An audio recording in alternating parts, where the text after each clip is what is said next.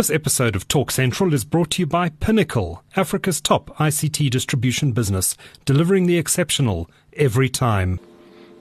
I'm Regardt van der Berg. And I'm Duncan McLeod. This is Talk Central, episode 243 for the week starting 2 December 2018. Talk Central is brought to you by Tech Central. WhatsApp the show. The number to use is 071 999 On Talk Central this week, load shedding is back. Is it time to go off grid? Also on the show this week, is Netflix really a major threat to MultiChoice? Sennheiser headset software could now do man or facilitate man in the middle SSL attacks headphones. Uh, and China mm. plans to build a deep sea base running run entirely by artificial intelligence. Yeah, I've seen. I've, i think there's a horror movie script in that in that one. There, it's Sunday. We're live streaming totally off the grid today at live.techcentral.co.za, and it's time to talk everything tech.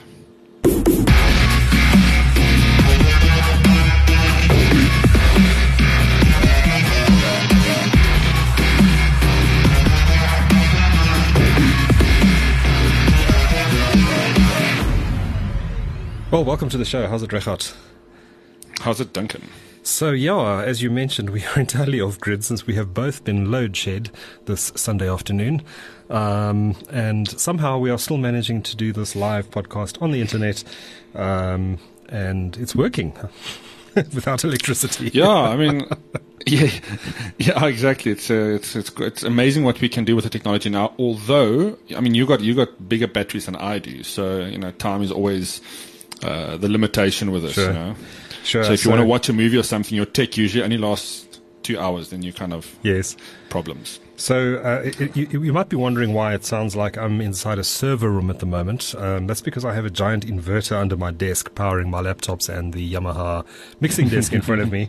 Um, so I do apologize for this humming sound, but uh, it's going to be with us throughout the show, unless miraculously uh, Eskom cuts its load shedding early. But um, it's due to continue for the next few hours. So I'm afraid we're going to have this uh, this hum for the next little bit. But um, we thought we'd bring you the podcast anyway this Sunday afternoon, and doing a bit of improvisation to make sure it's uh, we can still bring it to you even though there's no electricity whatsoever, which is kind of fun and annoying, but also fun. The show must go on, indeed. the show must go on. So I actually want to talk a bit about Eskom today, but uh, before we get into all of that, let's um, let's do our quiz. The first question How many subscribers has MultiChoice added in the past year, according to parent Naspers? Mars Insight landed on Mars this week. How long in months did it take to travel the 483 million kilometers to the red planet? Uh, the third question Facebook COO Sheryl Sandberg reportedly asked staffers to probe the financial affairs of which billionaire and harsh critic of the social media company? And which country this week joined Australia in banning China's Huawei from building 5G networks? Hmm, that's an interesting one. And uh, the last question Who has been appointed as the new financial director of EOH Holdings, replacing John King? As always, we'll get to the answers to the quiz at the end of the show. Um, we're also doing, by the way, I forgot to mention, we're also doing this uh, podcast um, via mobile internet today. Um, I couldn't have been asked to go and uh, plug another inverter into my um, into my fiber router. Uh, so I've just hooked up my phone, and you're, you're tethered on that side as well, I believe, Regardt. Yeah, yeah, I've got a I've got a pretty decent um, connection. Yeah, I mean it's a plus forty meg connection mm-hmm. with my phone, so yeah, that's pretty decent. And the upstream is about twenty, so that's it should handle it, you know. Yeah, no, it's. But the the, well. the, the other factor here is if everybody who's off grid now is using their phone for the next two hours to stream stuff. Yes. You might get some congestion. There might be a bit of breakup, but um, so far so good. Um, yeah, we really are improvising today. um, mm. But let, us get to, uh, we've got a couple of WhatsApp, we've got one WhatsApp message uh, in here from James, uh, which I just want to read quickly. He says, Hi guys, listening to Sunday's podcast, that'd be last Sunday's podcast, uh, just listen to the bit on Black Friday. He says, eBucks had a great deal with the level 5 reward. You could get 40% off stuff, including technology. Uh, I just got myself an, an iPhone 10s at 40% off. Uh, just mad that I did not get a MacBook or a gaming laptop. Um, and he said we need to create a method to share these deals. Um, 40% off an iPhone, yeah, that takes it down to the price it really should be, doesn't it? yeah, that's that's a good deal. I mean, look, if you really want to work out the cost, and you're probably gonna have to cost out you know, t- figure out the costs of your, you know, of getting to that level. Um, you know, but it's just, you can still get a good deal, I guess, regardless. Sorry, I'm just being a cynic here, but yeah, that is a very good deal. yeah. You do have to be on level five rewards at eBucks though, um, and I, have discovered yeah, exactly. you can game you can game it because I've got myself up to level five.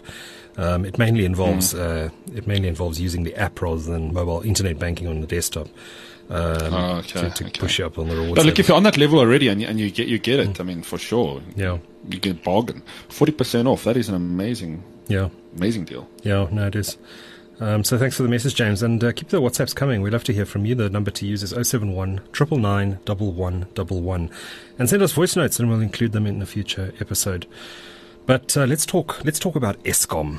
Uh, what a mess. Um, so we're back to load shedding. Uh, it's hmm. load shedding stage two, both yesterday and today on a weekend when demand is low. I, I shudder to think what's going to happen tomorrow. Yeah, how? I mean, it's insane. That was my first thought when the power went out here. It's, I, I, thought load shedding really goes to area, or well, you know, when a lot of power gets drawn on the system. I mean, mm. You can't tell me Sunday is crazy, and it's hot today, unless everybody's running the aircon. But no, businesses aren't operating as much. You know, the yeah. corporates, the big corporates aren't running their aircons through their businesses. Exactly. those are usually the things that draw draw all the power. Most people don't have aircon. Yeah, at it's, home. it's crazy. Yeah. Uh, it is crazy. It's very worrying indeed. But it's got me thinking. I mean, I was sitting here in the dark last night, um, th- just thinking about um, whether it's time to consider going off grid or, or, starting the project of going off grid. I don't know where to start, actually. I mean, I've got two very large inverters courtesy of Mustek here, which um, have saved the day many times in the past. Um, but they do. I think those are a great solution. Yeah. I think those are a great solution for first for the first entry into like what's your first thing you should get is those inverters. Inverters, yeah but they are noisy and the batteries don't last all that long, um, and they have to be serviced. And they're but they're cheaper than they're cheaper than you know the next step up. Yeah, you know that's? That's much cheaper. Yeah, um, I mean mm, you can get a mm. really big inverter for about 10k. Um, and you know, depending what you want to do with it, it'll probably charge a big inverter will charge your laptops and cell phones for a good few days. Mm, um, you could mm. probably run a, a, home entertainment system off, off one of the, uh, these things for uh, a good five or six hours before it goes flat, depending on the size of inverter you've bought. Um, but you, you actually mm. don't want to you don't want to deep cycle them all the time like that because it does de- destroy the batteries. Um, so uh, you know I, I, just use them to keep a laptop charged and a phone charged. Yeah, exactly. That's you know that's fine. But if you're going going to go to the next step, I mean, what do you look at? I suppose it's putting solar panels on your roof. Yeah, solar panels, but then you'll need bigger batteries. You'll always need more batteries, and this is mm. this is the, the trick with um, going off grid and the expensive, the really expensive part is batteries. Um, is getting a, yeah, you need to get a wall. There's a few guys that have that I've seen that's done this. Um, it's it's you know it's a few a few double digit thousand rand. I mean, we're probably talking 50, 60, 70 if you're going to power a house properly. Yeah. Um, because those batteries are expensive and you need a whole bunch of them. So a lot of guys put them in the garage, they wall mount them in the, in like a, it looks like a, almost like a, a Bitcoin mining rig if, uh, if you look at it or like a server rig. Um, so a bit like, um, I mean, it works really well. It works really well. You just need mm. to hmm. keep keep them keep power to them. So whether you use solar or Eskom, it's up to you. Obviously, you're going to pay well. You're going to pay for Eskom. Yeah. Yeah. But yeah, it's just to up that, that outlay. Yeah, so you, I, mean, I, suppose you can just put car batteries in if you've got space. Um, I, have seen people do that. They they convert mm. a, a, available garage or something, and it's literally wall to wall car batteries. Um, and that, like suppose, a truck battery, I think they use. Yeah, something like that. And that's and that's obviously the cheaper uh, route to go. But um, ideally, you, what you want to get is one of these very large um, lithium ion batteries. Um, I think. I think SpaceX, not SpaceX, uh, Tesla's. Um, what do they call it? Uh, the wall-mounted um, batteries they do. Uh, I forget the name. Uh, oh, yeah, completely escaped me as well. And somebody's probably shouting out listening to the podcast. Yes. Oh, I've got it. um, but I think those, if I'm not, I could be mistaken, but I think those are lithium ion batteries. Um, and uh, I think those are much more robust than uh, these typical lead acid cell batteries that um, are in these mm. low cost inverters that many of us use uh, including the Powerwall. The Powerwall, that's it. Yes. Did you Google that? I see now. I see it here. Yeah, I see it here. Somebody, I mean, I don't know the company, but there's a listed price here of two that I can see for eighty-three and one hundred thirty-six thousand. Ouch! For the battery. Ouch. That's expensive. The battery. and then you still need the electronics to do the thing. Yeah, you need okay, the solar obviously panels. Imp- yeah, it's a local company, it seems. And you want to get obviously Sorry, They're Rafat. obviously important. You, you want to get. Uh, I notice there's some d- d- d- lag on the line, which isn't normally there. I think it's because we're on cellular rather than than fixed. Um, there's a bit of. Uh, um, Yeah, I can hear it. I can hear it. Mm. I'm sure somebody's just uh, downloading something. if, if the entire neighborhood is just uh, queued up Netflix. no, it's at ping time. It's it's much higher on, on mobile. I mean, I've, on fixed lines we're getting one two millisecond. Mm. On mobile, it's like 60, 70 millisecond, and you can actually notice it in a Mm, real time mm. conversation like this. But I was just going to say, um, I was just going to say, yeah, you, you've got to you've got to get, get decent solar panels. You don't want to buy cheap rubbish, um, and um, you need the roof space to do it, north facing preferably. Um, I think you can really get get expensive and get these ones that follow, track the sun. Um, but then you're going to have to get a decent, unless you're an electrical engineer yourself, you're going to have to get an expert in to fit it all up for you and make sure it's com- correctly Yeah, configured and yeah. all the rest of it.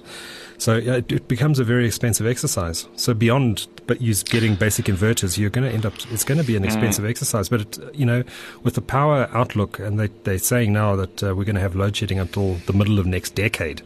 Um, maybe it's worth uh, in- investigating. It is. Unfortunately, so you're going to face a few things. So on, on the house, well, okay, so on the house side, um, it's not just about then getting the batteries and the inverter system set up. You need to really then you need to change your geyser because your geyser draws a lot of power. So you ideally need to put that on its own little, um, you, you know, those kind of external um, solar power geyser heaters. Right, right. Um, yeah, yeah, and your lights, all the lights, you should change into low. I mean, if you, you should do those things already, if you can. Um, yeah, yeah, you should try and you know a lot of the stuff in your house get to the low power stuff. That already makes a huge difference. Yes. Um, because yeah, you don't want to be. You want to try and not drain as much power. Obviously, if you're going to spend spend a lot of money on a big battery system, it will handle it. But I'm talking talking about the rest of us who you know who's who's going to look at this. But your your first step should definitely be because let's be honest, everything that we've got is basically battery power that we're going to want to likely use in a power outage. Your TV, ugh, your your your cell phone, your smartphone, your computer Yes. um, your tablet. So if you can keep those charged for a few days, then you got one part of your problem sorted. The other half is keeping warm water. Um, and then cooking, obviously. Cooking is relatively easy because we can just do gas or outside if you Gas, want, you know, yes. do a little braai. Yes. Uh, yeah.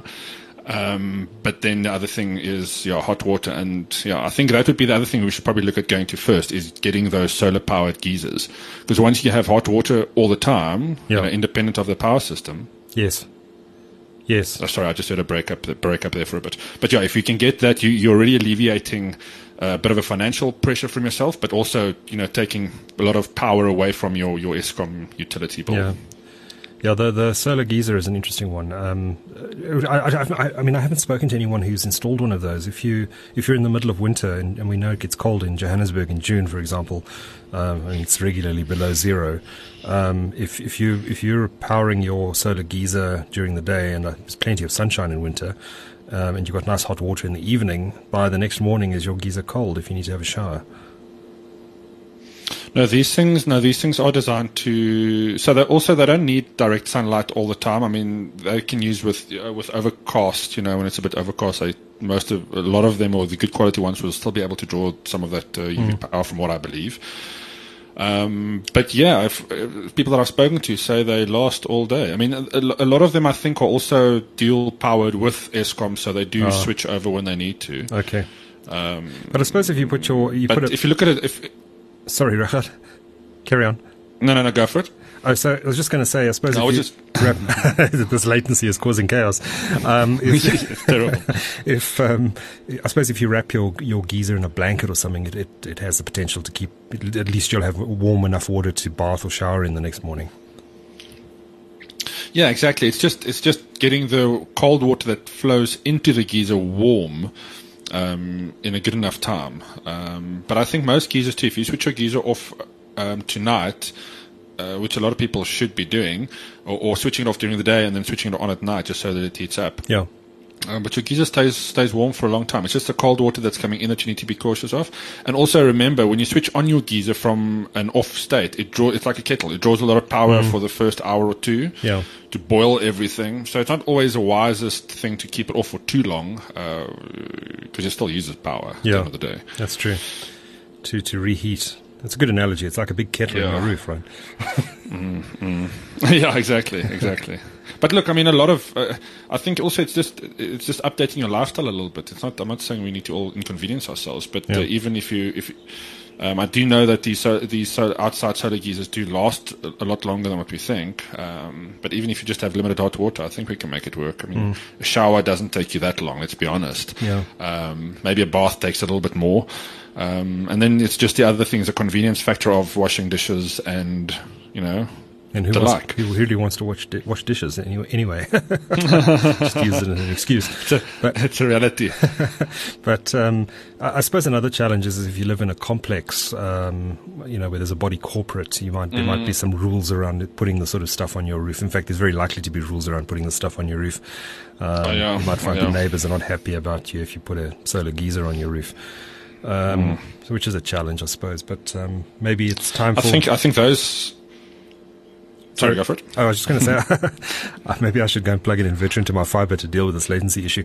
But, um, but uh, I was just going to say that, um, you know, maybe body corporates, or bodies corporate, I think is the correct terminology, uh, need to get a little bit more relaxed with their rules, um, given that the, the um, energy crisis we're facing in South Africa. Maybe it's time that people um, got a bit more relaxed about, um, you know, the sight of a solar geyser or solar panels on the neighbor's roof. Yeah, but I think those those guys also need to. I mean, they need to come together. It's it's really no point in one or two guys installing stuff. They need to try and find a way to do it for the complex. I mean, isn't that really why you get into complex living? It's a, it's a community. Yeah. Um, so I think a lot of those guys, the solution for them is to install massive generators. It's probably the cheapest solution. Um, you know, if you look at doing individual units or powering everything. Yeah. Um, but it is tricky. It's a lot. It's a lot trickier. Yeah, maybe a solar farm in your complex, um, if there's space. yeah, yeah. Yeah, look, solar panels have dropped a lot from, from what I understand. I mean, much cheaper. Yeah, that's that's almost not the expensive thing. It's it's. I mean, there's no point in having a lot of the solar panels if you don't have a battery to store it, right? Yeah. Well, during the day it's fine because you can run your you can run your house on solar during the day. Um, but uh, yeah, it's storing it for the for the evening peak time when you're watching TV or whatever mm. it is, and Eskom decides mm. to load shed you. Um, and you don't need it the whole night. You just need it for a few hours in the in the evening peak because um, Eskom doesn't tend to cut the power after ten at night anyway because the demand drops so low um, that you can probably get away. Yeah, yeah. I did read another story, and I just quickly called it up here from 27th of November, reading it on IOL. Outrage as Cape Town residents face fines over unregistered solar panels. I saw that ridiculous. And the other problem, obviously, we, we, are, we are facing here is, the, like you said, the regulation. I mean, we, we need to, Eskom also, I mean, it's, it's in crisis, but, you know, we can't prevent people from just unplugging from the grid or, I mean, yes, it needs to be done safely. We can't, like, just go crazy. But, you know, we can't do stuff like this where people could potentially be fined because there's bylaws that say you can't do it. You know, it's, it's it was a story crazy. I read this week. Uh, I can't remember where I saw it, but it said that the, the city of Cape Town or the Western Cape government, I forget which, I think it was the city of Cape Town, said that they're going to impose a minimum uh, electricity tariff on every household because people are starting to go off the grid and they're not collecting uh, the um, revenues they need to maintain the city's electricity infrastructure. So basically, they're saying if you go off grid, we're going to charge you for electricity anyway. Yeah, but uh, you see now, now we're facing now we're facing the real crux of the matter. Eskom as an entity is an issue. It's es- either too expensive. It's I mean we yeah. it, we know it's an issue, right?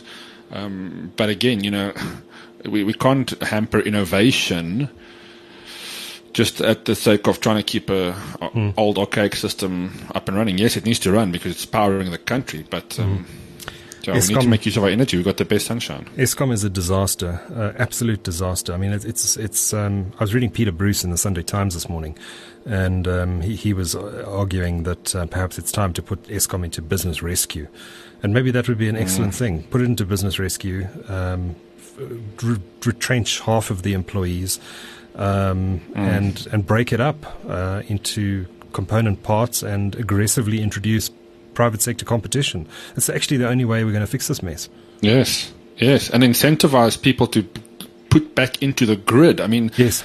For crying out loud, let us, you know, people can, we can start making money. That could be, that could work for both people generating. I mean, imagine you have a little small holding out in Muldersdrift somewhere. Yeah. Uh, you can't really do anything with your land for whatever reason. So you put up you know, 10,000 solar panels and you feed your community with electricity. Boom. You know, then you've got a little micro business running there who who know what else, who knows what else could happen? I mean, yeah. we, we really should be looking at those. We need to uh, think, things. look at these innovative options. Absolutely. I, mean, I saw an interesting conversation happening a little bit earlier on Twitter. Um, Andrew Fraser, who's a friend of this podcast, has been on a number of times in the past, was. Uh, responding to some uh, tweets from uh, Michael Jordaan, the ex FNB CEO, uh, and um, Andrew made a very good point. Why why not um, why not why don't the banks um, incentivize homeowners mm. to put in solar panels in their homes, perhaps through some sort of refinancing of their mortgage.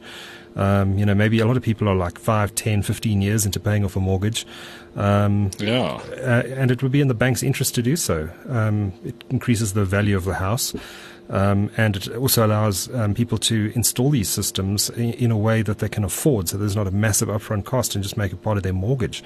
I think doing that would be a fantastic idea. Exactly. And now again, you're empowering little community businesses to become installers for the banks. Mm. So do obviously they need to do a good job, certified guys. I mean, this is definitely the way we should be doing it. But Eskom needs to be sorted out first without a, well, not Eskom needs to be sorted, it needs to be sorted out regardless, but yeah. We need to sort out the regulation about, around this to allow people to feed back into the system. I think that, yeah. because then, then it's going to give people incentive to, to roll out big time. Mm-hmm. And also companies importing. Imagine that companies manufacturing or importing panels. That's another business. Yeah. Uh, we can look at. Yeah, there's huge opportunities here, but no, I think the government is just keen on these massive state-owned parastatals and protect them at all costs. And look at where it's gotten us. Mm. So, um, now that we've depressed the hell out of each other, um, let's talk about MultiChoice. Um, they put out their interim results for the six months to end September on Friday afternoon. Uh, and um, I had a, a, a, telephone interview with Bob van Dijk, who's the group CEO of Naspers. There's some interesting stuff in the in the results on uh, MultiChoice. Um, and uh, we tend to think that you know DSTV is in serious trouble because of the advent of streaming competitors like Netflix. But if you interrogate the numbers, um, that uh, that sort of idea doesn't really hold up. Uh, they added 400,000 paying MultiChoice subscribers group wide in the six-month period uh, taking their total base to 13.9 million. That's um, across South Africa and the wow. Africa, markets in Africa where they operate. 13.9 million paying subscribers. Uh, MultiChoice itself has estimated that Netflix has about 400,000 customers in South Africa. So 13.9 million versus 400,000. Are they really making a big dent? Um, and while they a lot of the growth is coming from uh, the lower end bouquets, so everything below premium, and they have said that there's a lot of churn going on in the premium segment. Um, according to Van Dijk, uh, and I'll write up the interview a bit later this afternoon, um, but according to Van Dijk, uh, in their sort of customer exit interviews that they do um, when when someone calls up to cancel a service, they are being told overwhelmingly that they're not cancelling uh, because they're switching to Netflix, but they're cancelling because of affordability. But yeah, but we've said that since the beginning. I mean, we've spoken about this. I remember we had this conversation too when I left uh, DSTV. It was mm. affordability. It was 100% that. Couldn't justify necessarily watching repeats over and over. A lot of the stuff didn't apply to me for one. You mm. know, I mean, it's, it's, it's a lot of the same arguments we had against. It's just now much more expensive. I mean, it's a great service. Let's be honest. It's fantastic to have something there. It's just easy to switch on. Can easily record. I mean, PVR and uh, box office. All those things are fantastic. Yeah. Um, not that I'm a subscriber, but when I speak to my friends about it, and they've most of them still have DSTV and they have the other subscribing uh, streaming services. Yeah. And a lot of them say they do want to leave just because of uh, I mean the same arguments. It's cost cost and then there is some and, and there is some repetitive stuff. They don't always want to watch certain things. A lot of the guys obviously say for SuperSport which is probably mm. the main reason still. Um, yeah I'm I'm the opposite. I mean I would um, I would subscribe to a DSTV package that didn't include SuperSport. I know many people would go for the opposite and would subscribe to a SuperSport only plan mm. but I'm I'm on the other side of the equation you know, charge me 400 Rand for a, for a DSTV premium bouquet that does not include the SuperSport channels. Yeah, no, I agree. But then also make the other half available. Um, and then they will see that people do. So, I mean, there's a lot of great South African content. Um, you know, just having access to movies and stuff all the time. It's, it's. I mean, yeah. I can, I can appreciate it. This, just, I'm not, not their subscriber at, anymore. Yes, yes. So it's not really. It doesn't seem that Netflix is really hurting them in a big way. Not yet, anyway. Uh, that may change mm. in time. Mm. That may change in time, but uh, certainly looking at those Naspers numbers, um, and certainly at the lower end, they're, they're growing very strongly. This is also translated into lower ARPU, however. Um, ARPU, of course, is average revenue per user, and that's not surprising because they've got more subscribers to DSTV Compact, for example, than, the, than they do mm, to mm. DSTV Premium, where they're losing customers. So that ARPU figure will come down. But it's still a very solid business. Oh yeah, for sure. But uh, I do think that yeah, I mean they uh, they do a lot of local content, which obviously is a fantastic thing for the business for the industry. Mm. Um, but uh, the lower packages, how much inter- how much online streaming access do they have? Everything. Uh, do you know that? Uh, the okay. DSTV now, you get access to all the live uh, streaming channels that are part of that particular bouquet that you subscribe okay. to. Yeah. Okay, so you get whatever Okay, that's cool. That's yeah. cool because that, that is also a good part of their business. I, I recently checked it out, and uh, I mean, I'm surprised at how well it, uh, how good it's looking now. Um, you know, the online part of the, the DSTV, DSTV business. Mm. You know, when you want to stream, yeah, yeah. Well, mm. the online service, yeah, streaming. Mm. It's a really smooth looking experience. Um, yeah, it's just the okay. costing. If they, yeah, if they, if they somehow figure out how to provide uh, people with either different packages or something, modularize what people can get access to, and you know, give people SuperSport and do it all online. Mm, um, I don't, I don't think they're going to lose out as much as what they think they do. They may lose some channels because peop- if people don't watch something, you know, there's no mm. point in carrying it. Let's be honest. Um, yeah, yeah, it's interesting yeah, times. It's interesting times. It's a, a never-changing industry, and they're going to have to adapt because if they don't adapt, they're going to die. Um, but they know that. Yeah. yeah, impro- what, what, what is that funny meme? Improvise, adapt, and overcome. Um, said by what's that guy that's always off off the grid and kind of survive in the wild? Um, the bear, uh, uh, Bear Grylls. He always he says that. Yeah. Okay, I missed that one. Okay. Okay. uh, but no, it is. I mean, they need to adapt to. They need to adapt to. You know, modern era of online streaming and, and, and kind of affordability. Let's be honest, mm. South Africa is facing tough times. Everything is more expensive. Um, and the fact that people don't have power is going to make that even even pricier for people. You know, things yeah. are going to get more expensive. Yeah, for sure. All right, I think we're gonna we've got some fun stories coming up, but we're gonna take a quick ad break for our podcast listeners. For our live listeners, we'll be back right now. Are you a search engine? Because you found me. I feel we have a strong connection. Well, you're pretty fly for a Wi Fi. Should we drop it like a hotspot and head back to yours so we can Showmax and snuggle? Let's get giga with it.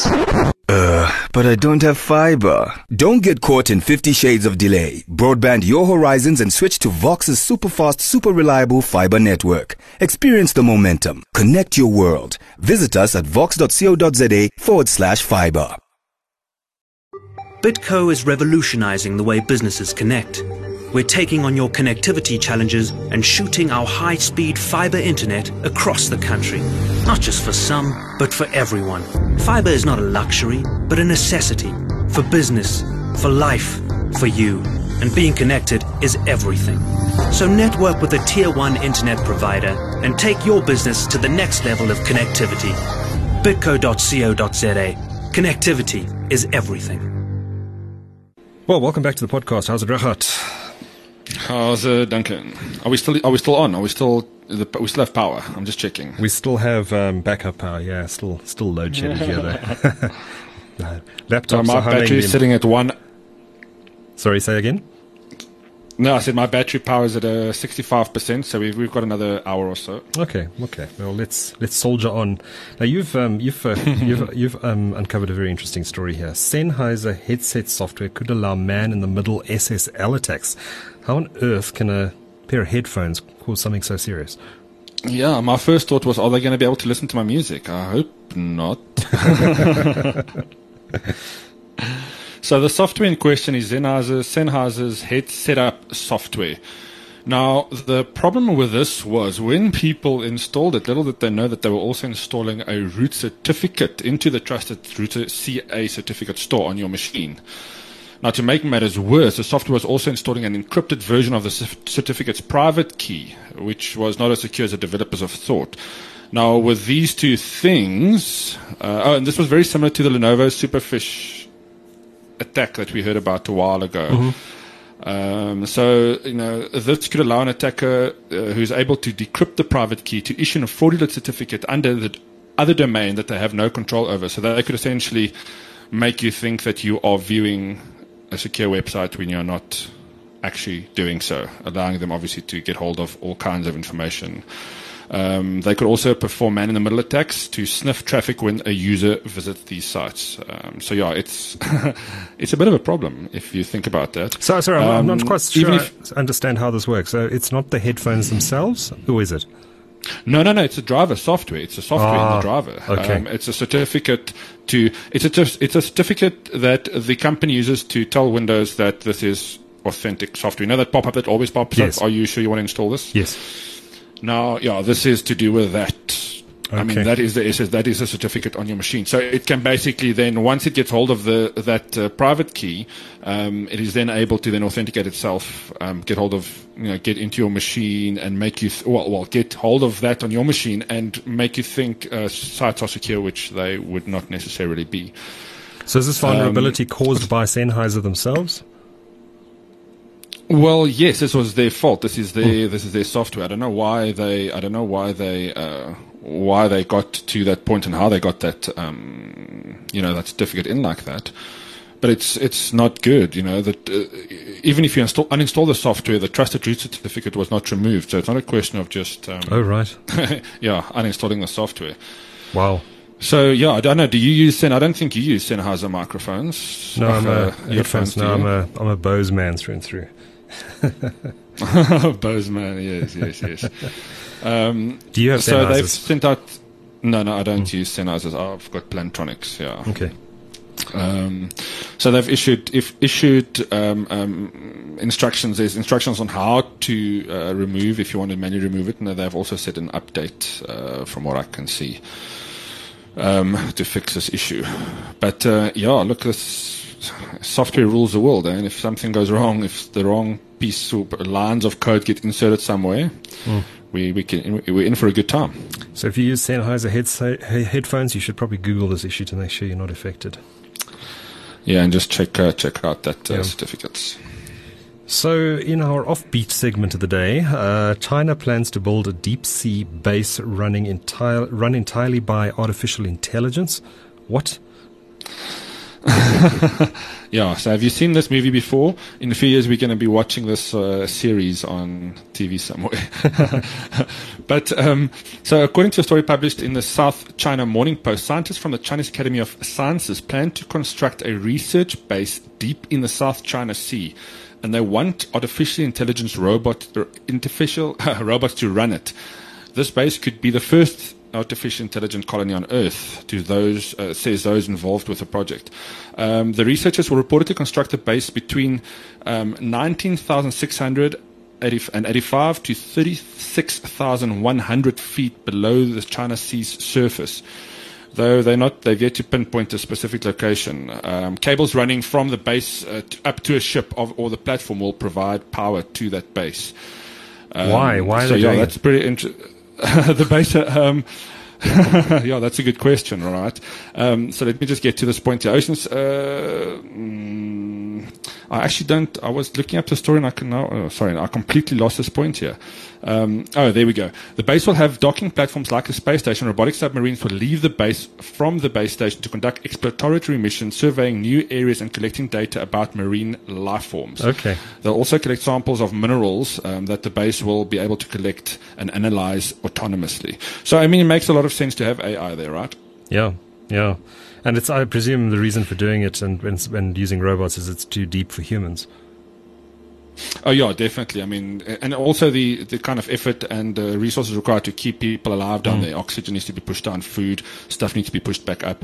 I mean, it's the same reason why we're going to start. We're going to why we're already seeing most, um, you know, the Mars lander um, doing its thing. There's no humans on there. It's just much easier to put people Yeah. on there, and everything is remotely controlled. You Yes, yes. Um, it makes a lot of sense. So our, our a question obviously then arises: So are our robotic overlords going to rise from beneath the deep depths of the oceans? what if they find something like an alien life form, and the alien life form basically takes over the AI, and thus we get infected, and they take over life as we know it? There's another movie. And there's a global apocalypse. Yeah, there we go. That's just-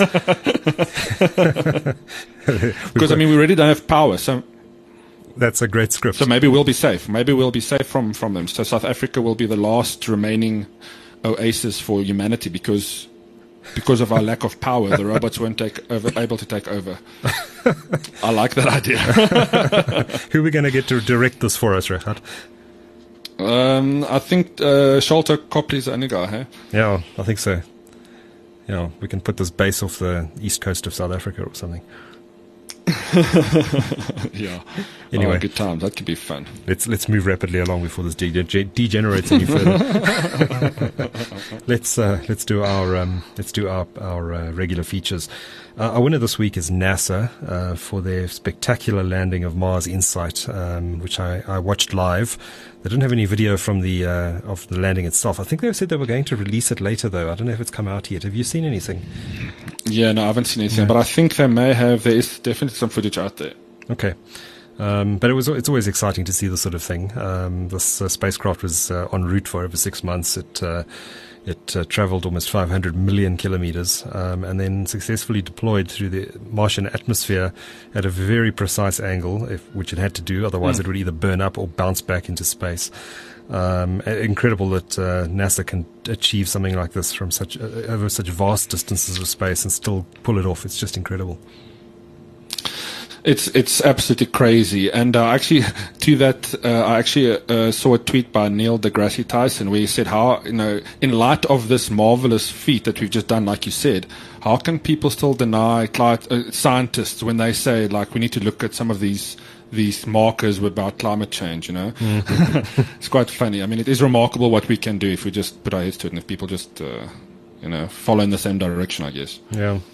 But uh, they're our winner this week, NASA. Fantastic stuff, and I look forward to seeing what uh, that that uh, Mars Insight rover, if that's the right term for it. Um, or I think it's just a, it's just landed there, and I don't think it's going to move around, or is it? I'm not sure.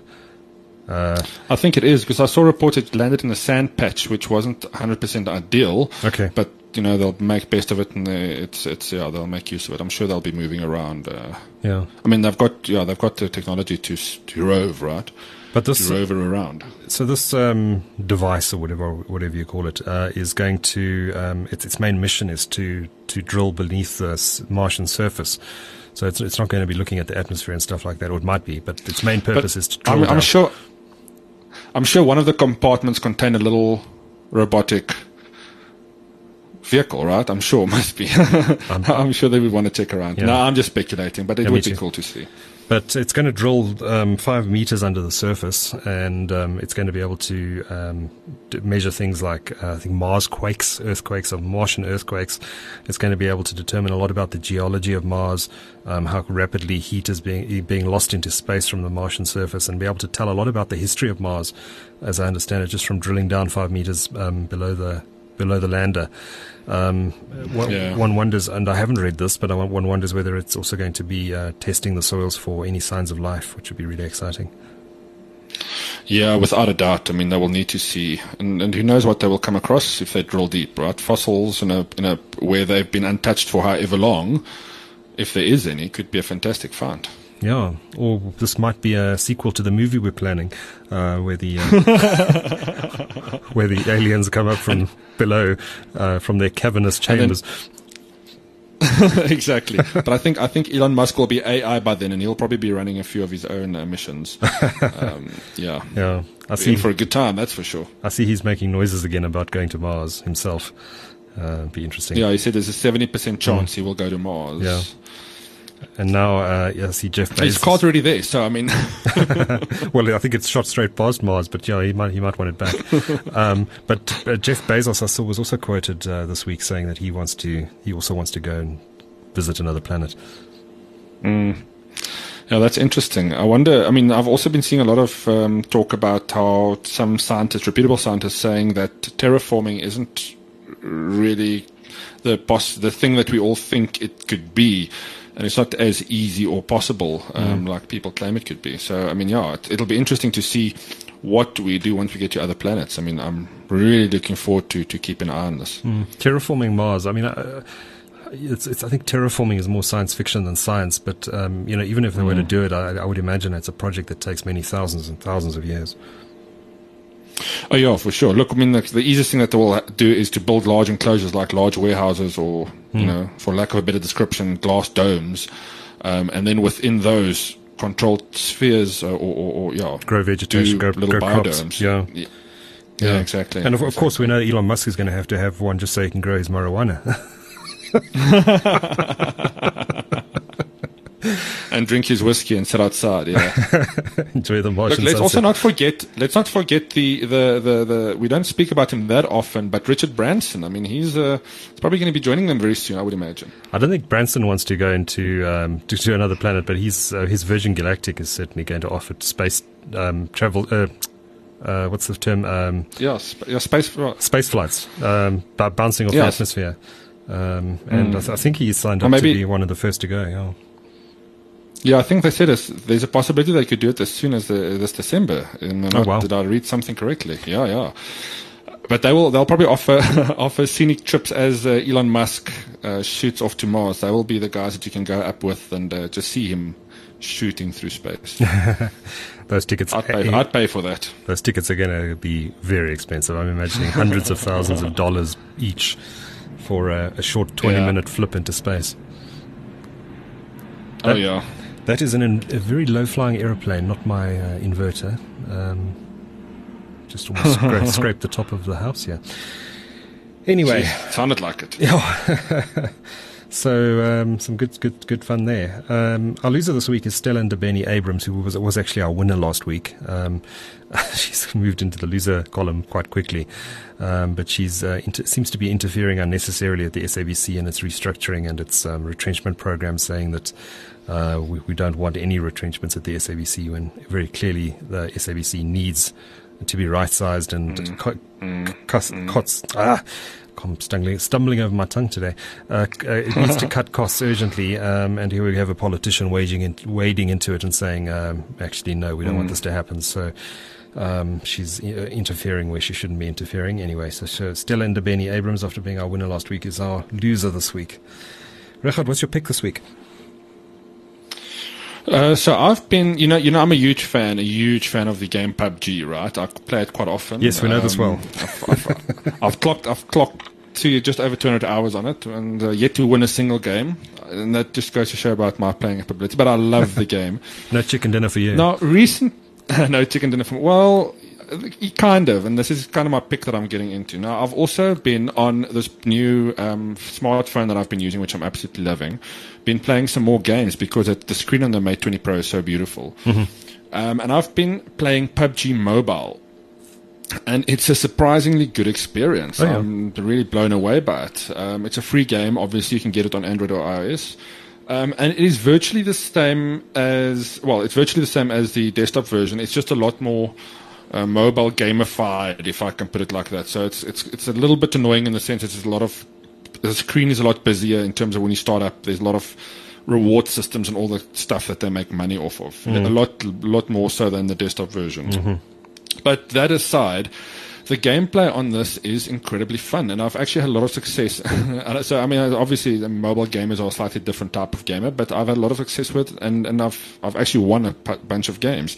I find, you know, I've, i just find my success rate in playing the game on mobile is, is a lot more, um, you know, a lot more profitable in that sense. You know, I get a lot more out of it. So it's it's a nice game to play when I'm sitting somewhere waiting for something or someone, or just uh, you know, um, having a beer somewhere. It's quite fun to pull up PUBG in a pub and just play a few rounds. Um, I would advise using with headphones. I think a lot of guys don't play with headphones, so you, it gives you an advantage if you do. Mm-hmm. Um, but it's a lot of fun. It gives you the PUBG experience. Um, but on a mobile uh, platform. Same maps, same kind of character style, same weapons.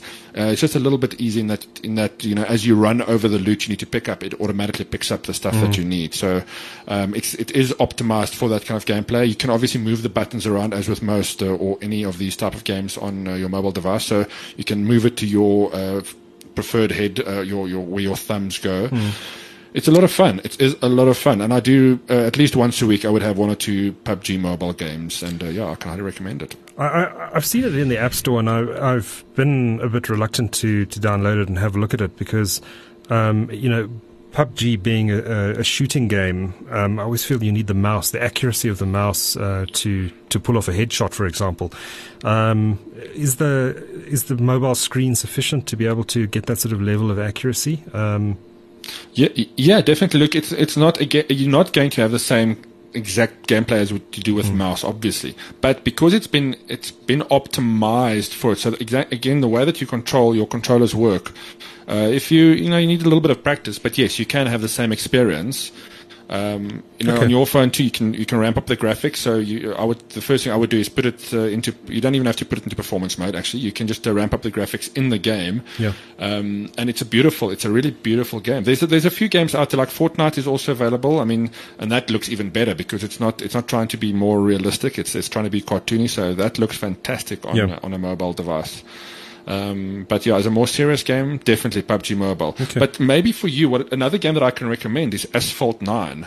Oh, yeah. Um, it's probably one of the most beautiful racing games on a mobile device. It's so realistic looking. It is fantastic. It is. It's a big game to download, so make sure you're on Wi-Fi. Mm-hmm. Um, but I think you'll like that. Um, it's it's a fantastic game. Well, Just Cause 4 is landing this week, so I suspect that's going to be consuming all of my time this December. oh, fantastic. Yeah, yeah, yeah. I've got some game time planned myself. Yeah, December is here. Can you believe it's December? It's it's crazy. How did where did oh. 2018 go? It just vanished. Yeah, it's gone. It's Goodbye. A few more a few more weeks to go.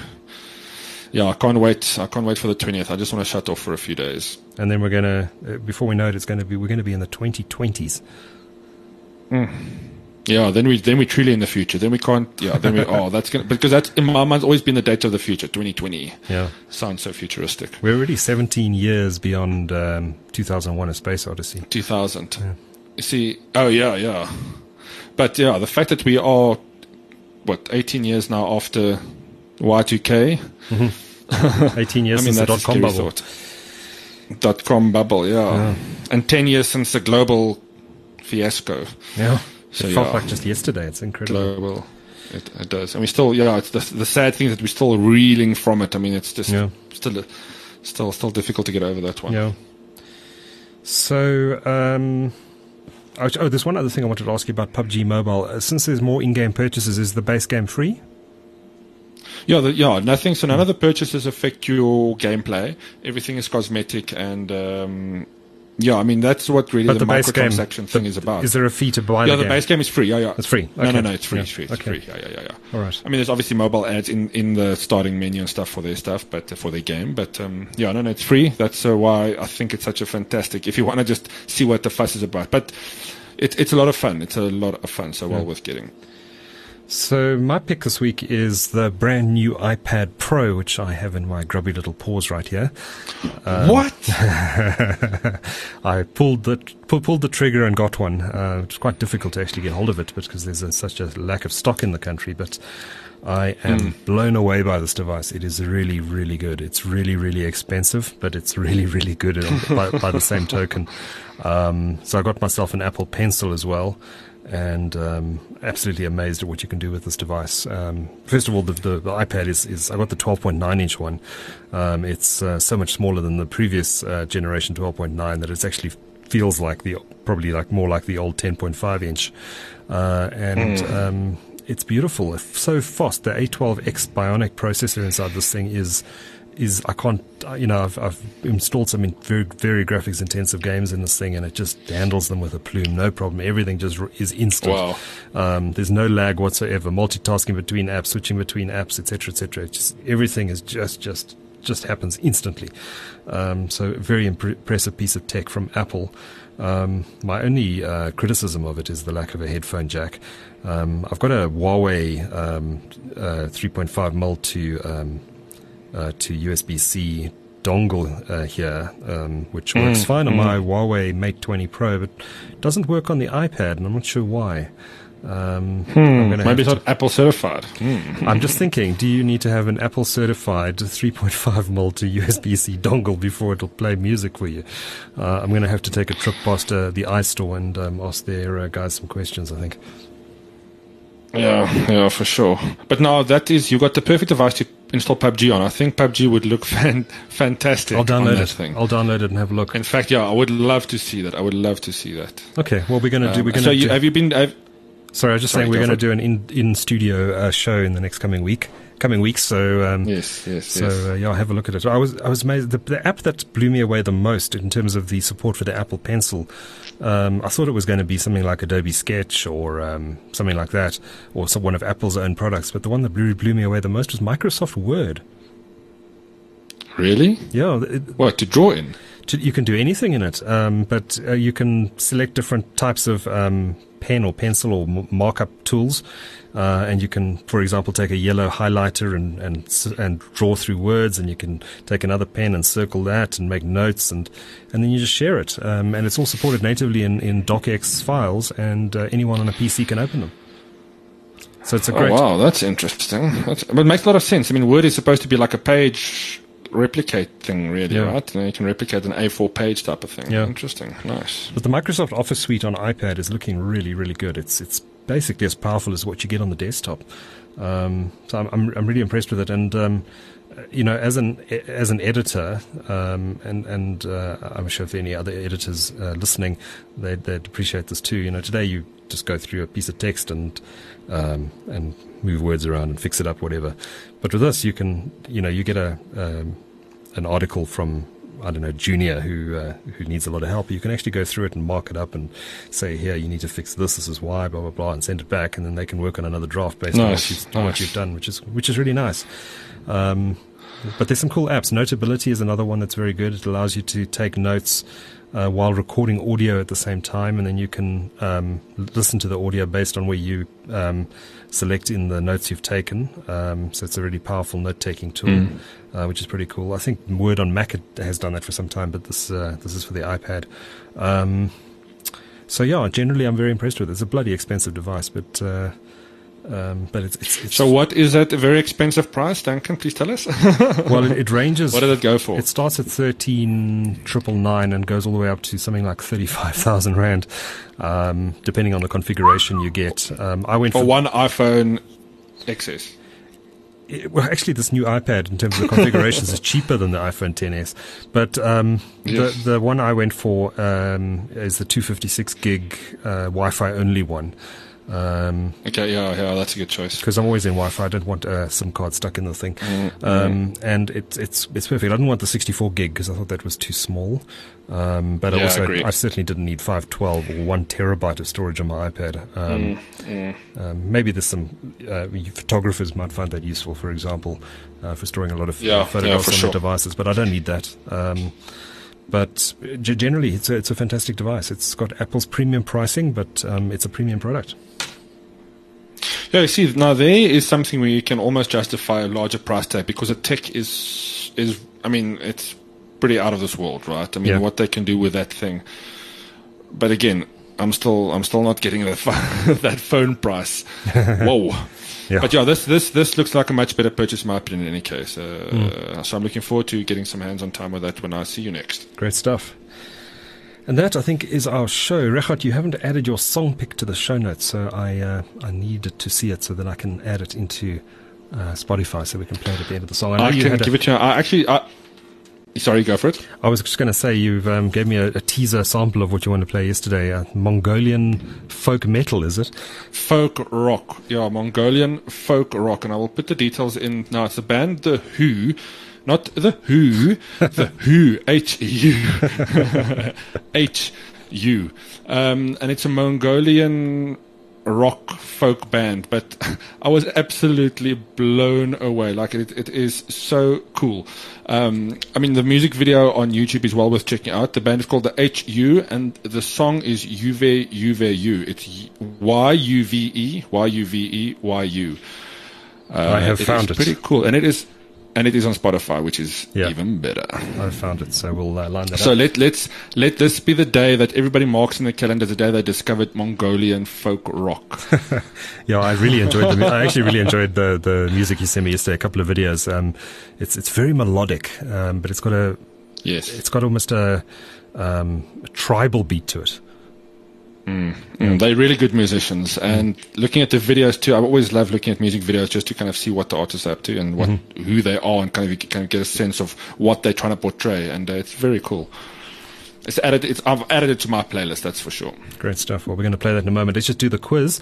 Uh, first question this week: How many subscribers has MultiChoice added in the past year, according to Parent Naspers? And that's four hundred thousand, bringing the total to thirteen point nine million. Mm, wow. Second question. Mars Insight landed on Mars this week. How long in months did it take to travel the 483 million kilometers to the red planet? And the answer is just over six months. And it was launched on the 5th of May 2018. It's not a bad road trip to take, I think. Yeah, you're thinking of going there in December? Maybe. Yeah, maybe a quick. It might be a bit boring, you know, for six months. I'm just make sure I take enough series with. Well, can't you get an internet connection streaming back from Earth, and you can uh, you can watch Netflix all the way? Um, Yeah, I'm just waiting for Elon Musk to, to set up that uh, interplanetary internet system of his. Facebook Chief Operating Officer Sheryl Sandberg reportedly asked Facebook staffers to probe the financial affairs of which billionaire and harsh critic of the social media company, and that's George Soros.